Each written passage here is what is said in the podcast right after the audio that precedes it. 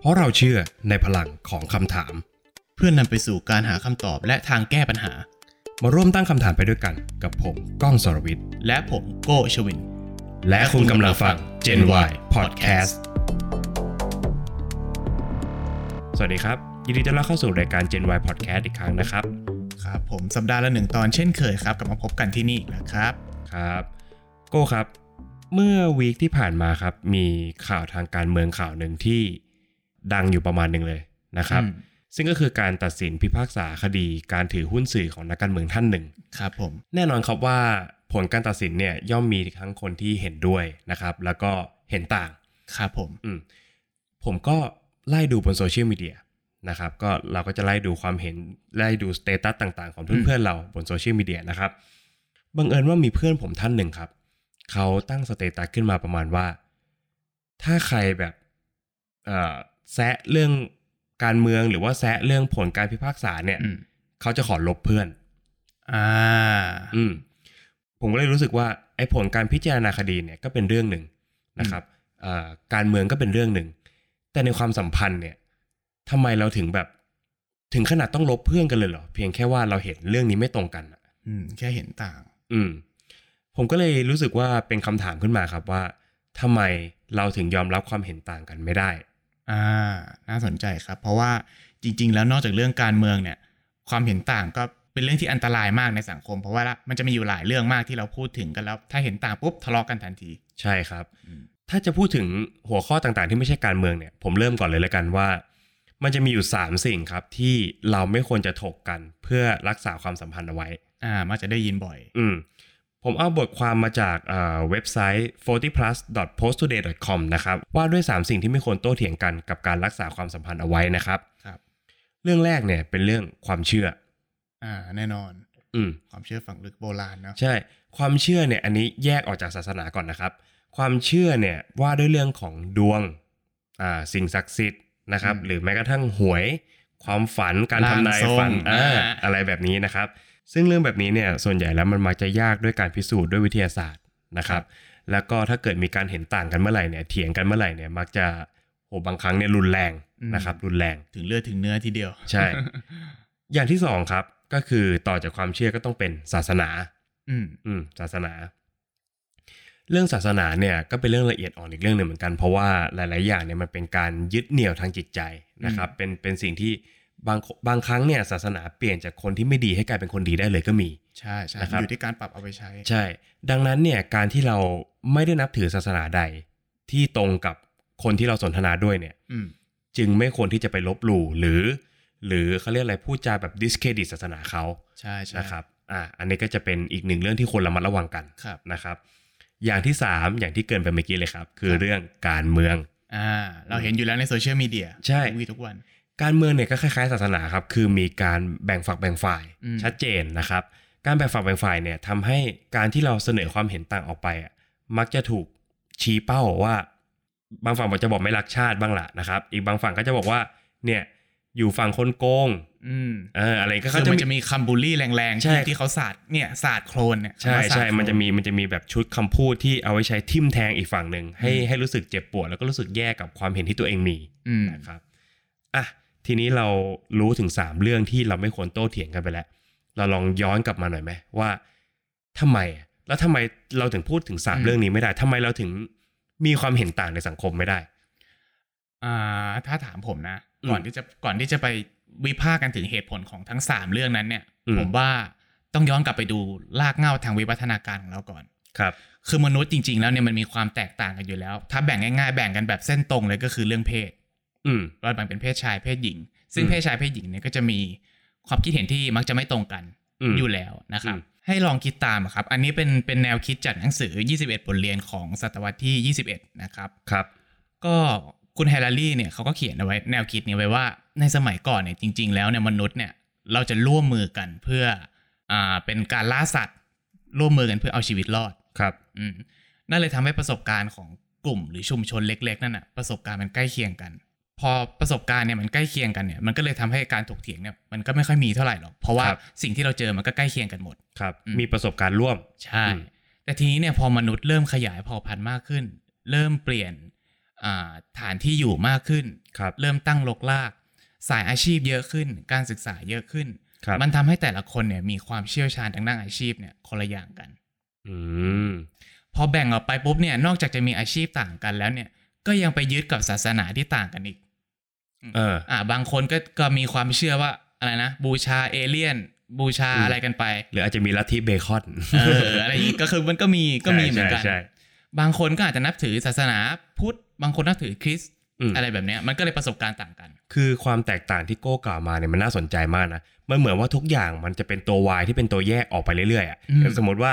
ชายหญิงก็หนึ่งวายแล้ววายเป็นวายตัวข้อแรกนะครับ หลังจากชายหญิงสมมติอ่ะมาเจาะที่เพศชาย เพศชายที่เป็นวิศวะกับเป็นศิลปินอ่ะ อ่า ก็อันนี้สองอาชีพแล้วก็แยกออกจากกันนี่เป็นวายข้อที่สองซึ่งในในกลุ่มศิลปินเนี่ยสมมตินะเราเจาะไปที่ฝั่งศิลปินก่อนก็คือ มันอาจจะแยกออกไปอีกหลายๆวายก็ได้อะ อืม ว่าอ่ะพุทธคริสต์อิสลามมัน อ่ามั มันแยกออกไปได้อีก แล้วยังไม่รวมเรื่องการเมืองอีก ใช่ นึกออกไหมคือมันเหมือนแบบทุกอย่างอ่ะ มันมันมันดำรงอยู่ด้วยความแตกต่างอยู่แล้วอ่ะ อืม อืม คือจริงๆ มันไม่ใช่เรื่องแปลกนะนี่เป็นเป็นเรื่องที่ถูกต้องมาก แต่ อืม ว่าพอเราจับวายของฝั่งซ้ายสุดกับวายของฝั่งขวาสุดมาเจอกันเนี่ยมันมักจะห่างกันเกินไปเสมอ เออ อันนี้ อันนี้ อืม น่าสนใจ อืม อันนี้โก้เปรียบเทียบได้ดีครับ อืม ทีนี้มันจะเกิดสิ่งที่เรียกว่าพอคือพอเรามีวายหลายตัวเรามีทางแยกเยอะเกินไปเนี่ยเขาคุณแฮร์รี่เขาบอกว่ามันจะมีสิ่งที่เรียกว่าภาพลวงตาของความรู้ อืม ก็คือเวลาเราเสพสื่ออะไรบางอย่างเข้ามาเนี่ย เราจะรู้สึกว่าเรารู้สิ่งที่คนในสื่อนั้นนะพูด อืม อืมแล้วเราก็จะเชื่อว่าสิ่งที่เขาพูดอ่ะมันเป็นความรู้ของเราด้วย อืม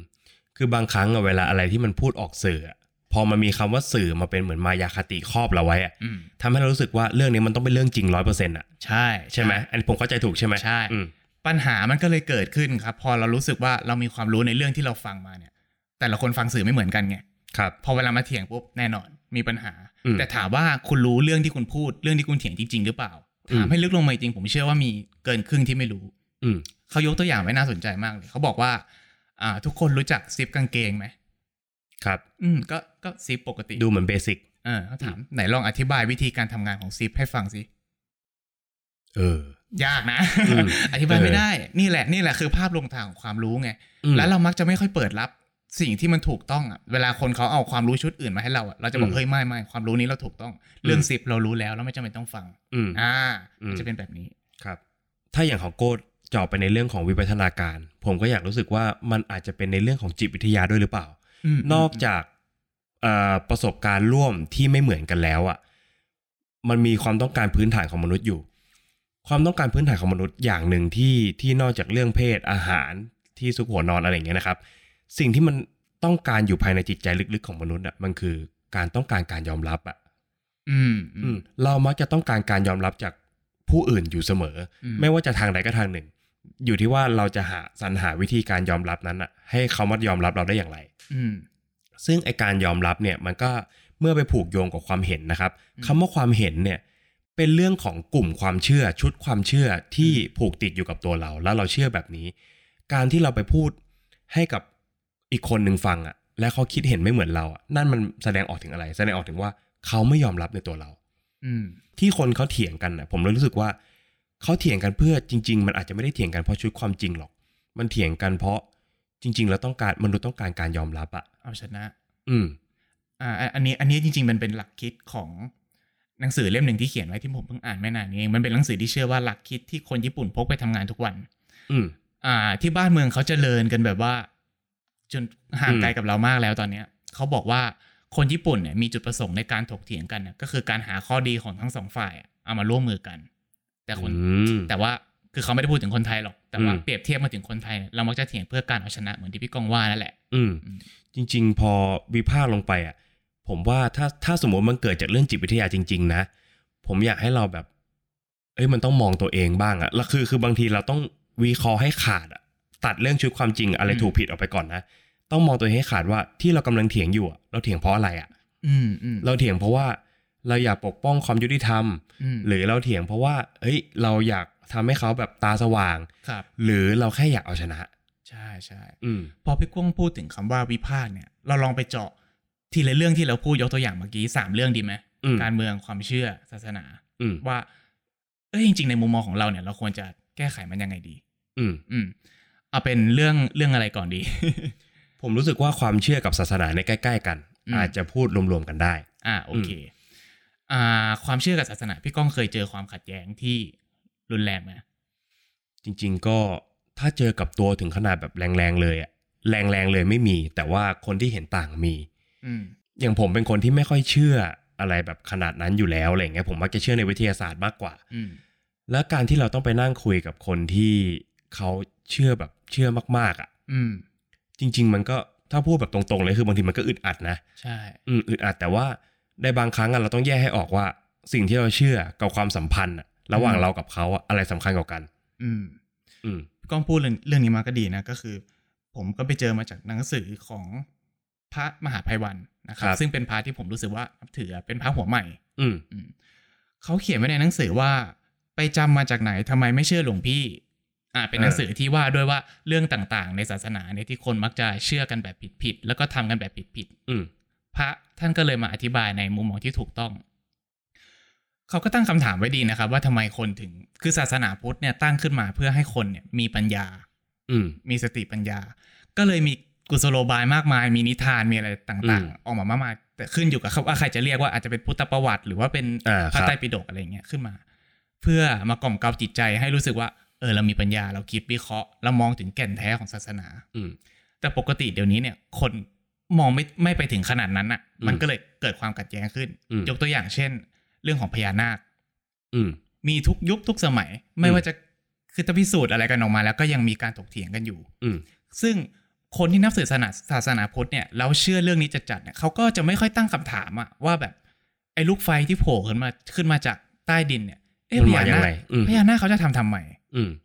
ใช่ไหม เขาจะยิงทำไม อืมแล้วพระมหาพระมหาภัยวันเขาก็บอกเองเลยว่าจริงๆพญานาคไม่มีจริง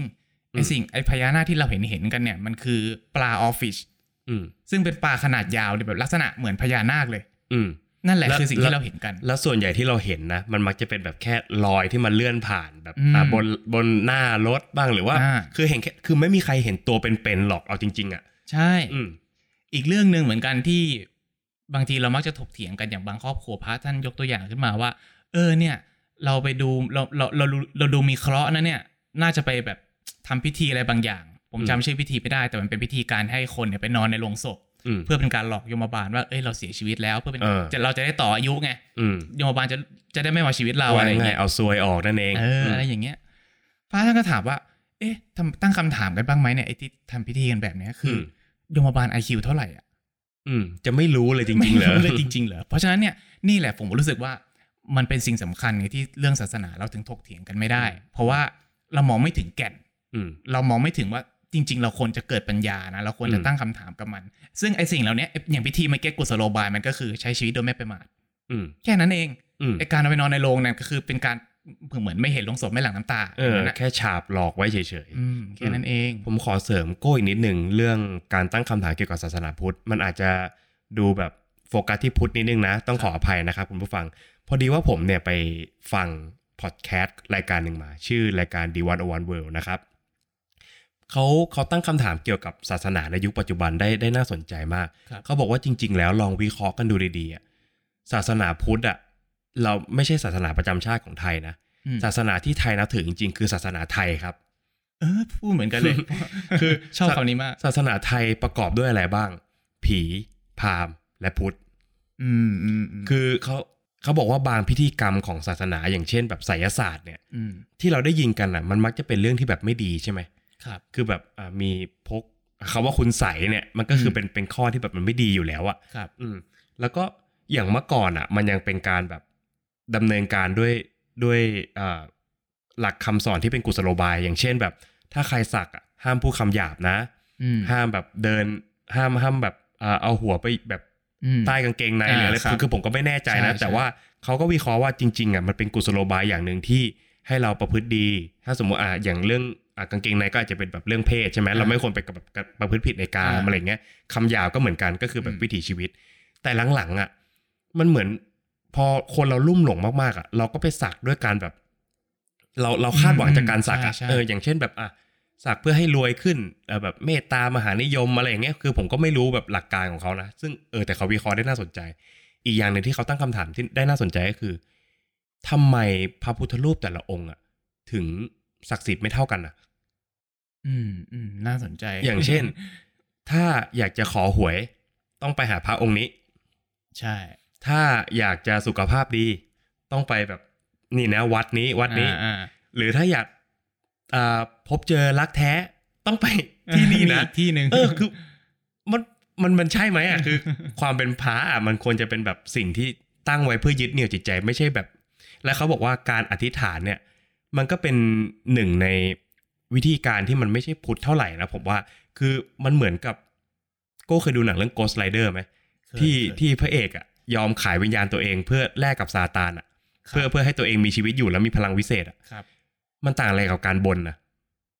อืม การแบบเนี่ยถ้าเกิดลูกถูกหวยนะ จะเอาไข่ร้อยใบมาประเคนให้ อืม มันต่างกันไหม คือเนี่ยแล้วถามว่าเรื่องแบบเนี้ยเราพูดกับทุกคนได้ไหมอะ ใช่ ใช่ไหม พูด คือ ได้ บางทีคืออย่างที่โก้บอกถ้าอ่าอยากจะให้ความขัดแย้งหรือว่าความเห็นต่างทางศาสนาลดลงเนี่ย ควรมองลงไปที่แก่นให้ลึกๆเลย อืม นะอย่างที่เราพูดกันมาหลายอีพีแล้วว่าคำสอนนะเป็นเรื่องที่ดีที่สุดของศาสนา อย่าง ใช่ อื่น อย่างอื่นไม่ต้องไปใส่ใจมันมากก็ได้ อันนี้ก็เป็นในมุมมองของเรื่องศาสนาแล้วก็ ความเชื่อ แล้ว ครั พูด บ รวมๆกันนะครับ อีกเรื่องหนึ่งที่พูดถึงกันยากมากก็คือการเมือง อืม อืม เพราะอะไรไม่รู้ทำไมการเมืองถึงถกเถียงกันไม่ได้เลย อืม คือผมได้ไปเจอ อาจจะไม่ได้เกี่ยวกันโดยตรงอะนะครับ แต่ว่าผมรู้สึกว่ามันน่าจะมีส่วนทับซ้อนกันอยู่ แล้วก็ อืม ส่งผลให้เราเป็นแบบนี้ก็คือ ผมไปอ่านเจอในหนังสือของอาจารย์ปิยบุตร ครับ อืม ชื่อหนังสือว่าการเมืองแห่งความหวัง อืม อาจารย์แกก็พูดถึงว่าจริงๆ ในห้องเรียนเนี่ยมันมีระบบอำนาจนิยมอยู่อะ อืม อำนาจนิยมของครูอะ อืม ที่มักจะชี้นิ้วสั่งได้ว่าอะไรถูกอะไรผิด เออ อืม อันนี้คือคือสิ่งที่เราเคยพูดไปใน EP หนึ่งนะครับ อืม อาจารย์ก็บอกว่าบางโรงเรียนอย่างโรงเรียนรัฐเนี่ย เราจะสอนเรื่องมานะมานีปิติชูใจ อาจารย์ปิยบุตรเรียนโรงเรียนที่อยู่ในเครือของอ่าเซนคาเบียน ครับ ซึ่งก็จะมีรูปแบบการสอนมาตรฐานที่ไม่เท่ากัน อืม อืมอาจารย์ปิยบุตรแกได้เรียนวิชาหนึ่งที่สอนวิชาเกี่ยวกับประวัติศาสตร์ ครับ ซึ่งพอเรียนประวัติศาสตร์เนี่ยเนื้อหามันกว้างกว่าโรงเรียนรัฐไงเรียนไปถึงไททานิกตั้งแต่สมัยประถมอะรู้เรื่องไททานิ อืมกตั้งแต่ประถมไม่ต้องไม่ไม่เคยดูภาพยนตร์เลยนะ อืม อืมพอมันมีเกิดความโลกกว้างขึ้นอะคำถามมันก็เลยตามมา อืม อาจารย์แกก็เลยถามครับว่าเอยออสเตรียกับออสเตรเลียเหมือนกันไหมอะไรอย่างเงี้ย อืม แล้วก็รู้สึกว่าโดนครูด่าครูบอกว่าเอ้ยมาเถียงครูได้ไง อืม อาจารย์ปิยบุตรแกเลยบอกว่า เอ้ย มันเป็นไปได้หรือเปล่าเนี่ย อะไรแบบเนี้ย ที่ อืม มันทำให้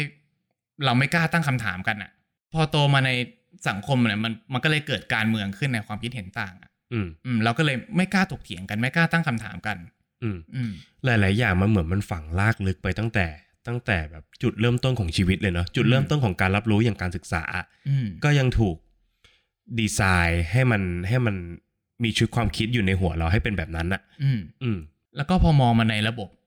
การเมืองที่มันใหญ่ขึ้นในระบบประเทศเนี่ย คือเราเราเรียกประเทศไทยว่าเป็นประชาธิปไตยแต่จริง ๆ แล้วอะ มันก็ไม่ได้ขนาด มัน นั้ ไม่ น เต็ม หรอก ร้อยอืม อืม มันไม่เต็มร้อย ยกตัวอย่างเช่นการกระจายอำนาจเนี่ย อืม คือเรามีอำนาจรวมศูนย์อะ อืม มันก็เหมือนกับการที่ส่วนกลางสามารถสั่งให้จังหวัดไหนทำอะไรก็ได้ อืม อะไรแบบเนี้ยคือเราไม่ค่อยเรารูปแบบสังคมกับการศึกษาเราเนี่ยไม่ได้ส่งเสริมให้เราแสดงความคิดเห็นกันอยู่แล้วอะ อืม พอวันหนึ่งที่เราเริ่มตั้งคำถาม เราเริ่มแสดงความคิดเห็นขึ้นมา มันก็เลยทำให้นั่นแหละปะ ดู ทะน แตกต่าง อื อืมมเราดู ปะทุ แตก น ต่าง ใช่ใช่ใช่ครับ อีกอย่างหนึ่งที่ผมรู้สึกว่าทำให้การเมืองเนี่ยทำให้คนทะเลาะกันง่ายก็คือ ระบบอาวุโส อืม คือสังเกตไหมว่ามันจะมีอีโก้บางอย่างของคนที่เริ่มอายุมากแล้วอะจะรู้สึกว่าตัวเองพูดอะไรก็ต้องแบบเด็กต้องฟังอะ เป็นอายาสิทธิ์ อืมอะไรอย่างเงี้ย ซึ่งจริง ๆ บางทีคำว่าผู้ใหญ่อ่านน้องเรามาก่อนอ่ะ บางเรื่องมันก็ใช้ได้ อืม แต่บางเรื่องมันก็ มันก็ไม่ได้ถูกขนาดนั้น หรือว่าไม่ได้ถูกซะทีเดียว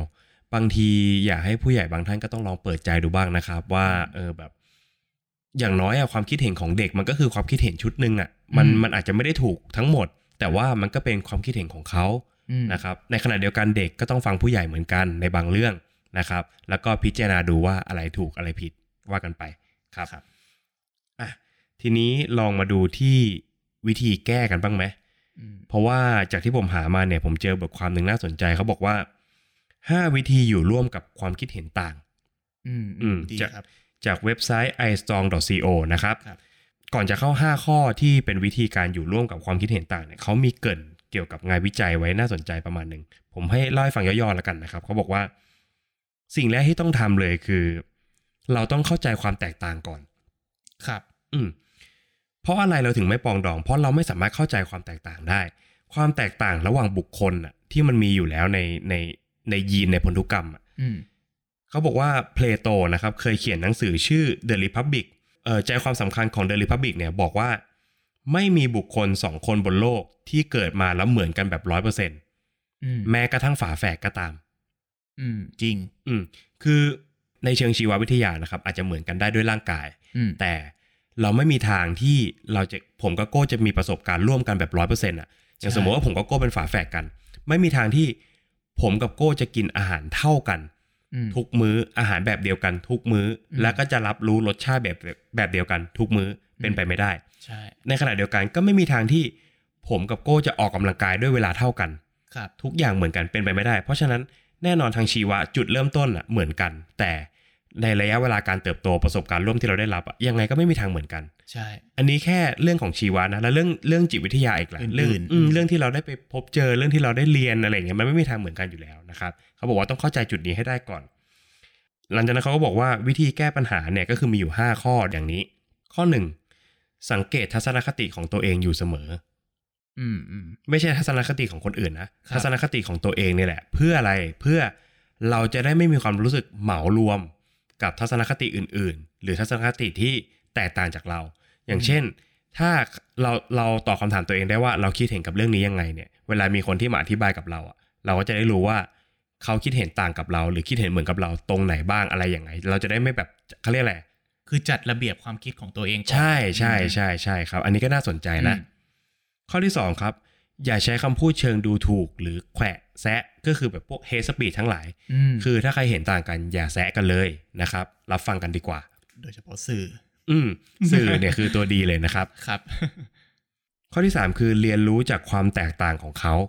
อืม แล้วก็เปิดใจรับความจริงฝั่งเขาบ้าง อืม แน่นอนนะครับว่าทุกครั้งที่เกิดการเห็นต่างเนี่ยทุกคนที่มีความเห็นเนี่ยย่อมเชื่อว่าความเห็นของตัวเองเป็นเรื่องจริงอยู่แล้ว ใช่ เพราะฉะนั้นคือลองมองความคิดเห็นของเขาเป็นเรื่องจริงดู แล้วก็ลองฟังความคิดเห็นฝั่งเขาดูบ้าง อ่ะคำว่าฟัง อืม สำคัญมาก ๆ เลย ใช่ครับ ฟังฟังให้เยอะขึ้น อืม นะครับอ่ะข้อต่อมานะครับ อย่างที่บอกว่าเมื่อกี้ข้อเมื่อกี้ก็คือเปิดใจรับฟังฝั่งเขาแล้วนะครับ หลังจากรับฟังแล้วเนี่ย เราต้องยอมรับด้วย ม ยอมรับในความคิดเห็นของเขา ครับ อ่าใช่คือยอมรับเนี่ยไม่ได้หมายความว่าเราต้องเชื่อตามนะ อืม เราแค่ยอมรับว่าอ๋อ ความคิดเห็นของเรามันต่างกัน อืม แค่นั้นเอง นี่แหละคือความสวยงามของประชาธิปไตย ใช่ ถ้าคุณบอกว่าคุณชื่นชอบในระบอบประชาธิปไตยนะ อืม ต่อให้เขาคิดต่างขนาดไหน คุณก็ต้องรับให้ได้ เพราะมันคือสิทธิในการใช้ความคิดของเขา อ่า ถูกต้อง อืมข้อสุดท้ายครับข้อที่ 5 ก็คือ เปิดโอกาสให้ตัวเองได้พบเจอกับผู้คนที่หลากหลายมากขึ้น อืม เพราะอะไรการที่เราเจอผู้คนที่หลากหลายมากขึ้นเนี่ยนำมาสู่ชุดความคิดที่แตกต่างจากตัวเรา ย้อนกลับไปที่ข้อหนึ่งที่เขาบอกว่าวิเคราะห์ตัวเองวิเคราะห์ทัศนคติตัวเองใช่ไหมครับหลังจากวิเคราะห์แล้วเนี่ยเราไปรับฟังคนอื่นบ้าง ไปเจอผู้คนที่หลากหลาย ไปเจอยิ่งต่างเยอะยิ่งดี เพราะเราจะได้รับชุดความคิดหลาย ๆ ชุดมาวิเคราะห์ให้มากขึ้นนะครับอ่ะหลังจาก 5 ข้อที่ผมได้พูดไปนะครับผมอยากจะแชร์อีกโมเมนต์หนึ่งเป็นการส่งท้าย ครับ ละกันนะครับ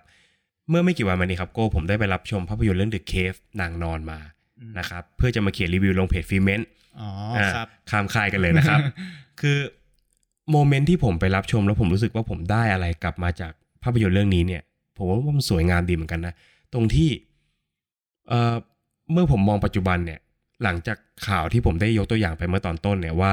จะมีการลบเพื่อนลบอะไรกันในเพื่อนของโซเชียลมีเดียของผมเนี่ย ครับ ผมกลับนึกย้อนไปว่า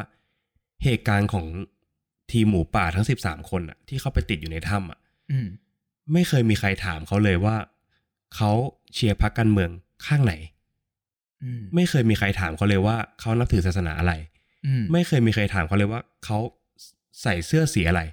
นึกออกไหมคนไทยทุกคนในโมเมนต์นั้นอะตัดทุกความขัดแย้งออกไป เพื่อจะช่วยเขาออกมาจากถ้ำอะ อืมมึงขนลุกเลยอ่ะ อืมแล้วทำไมอ่ะทำไมเราต้องรอให้มีเด็กอีก 13 คนเข้าไปติดอีกเหรอเราถึงจะสามัคคีกันอะเราถึงจะยอมรับความเห็นต่างได้อะผมแค่รู้สึกว่าอยากให้โมเมนต์เนี้ยรู้เกิดขึ้นกับทุกคนอ่ะ อยากให้โมเมนต์นี้เกิดขึ้นกับผู้ฟังทุกท่านนะครับ ตลอยอา ด ก เวลา ใช่ไม่ไม่จำเป็นต้องเกิดเหตุอะไรถึงจะสามัคคีกันได้อะ อืม เราไม่ต้องตีกันเองเมื่อยามไม่มีศึกก็ได้อะ เออใช่ไอ้ยคำนี้ดี อยากให้เราแบบสามัคคีกันมากขึ้น แล้วก็รับฟังความเห็นต่างกันให้มากขึ้นนะครับ ครับ และนี่ก็คือ Gen Y ใน EP นี้นะครับสำหรับคนที่มีความคิดเห็นต่างครับ คนที่มีความคิดเห็นต่างนี่ก็สามารถแสดงความคิดเห็นมาบอกเราได้ เพราะว่าเรารับได้อยู่แล้ว เรา เรา ต้อง รับ ก ฟังนะครับ ใช่ อืม ใช่นะครับ ต้องขอฝ่ายไว้เช่นเคยนะครับสำหรับช่องทางการรับฟังนะครับ ไม่ว่าจะเป็น Apple Podcast Podbean Spotify รวมไปถึง YouTube Channel นะครับ แล้วก็ขอแย้มไว้เล็กน้อยว่า อาจจะมีช่องทางเพิ่มเร็วๆนี้ครับ อ่าถือเป็นข่าวดีสำหรับผู้ฟังทุกคนนะครับ ครับ สำหรับวันนี้เนี่ยก็คงต้องลาไปก่อน ครับ สวัสดีครับ สวัสดีครับ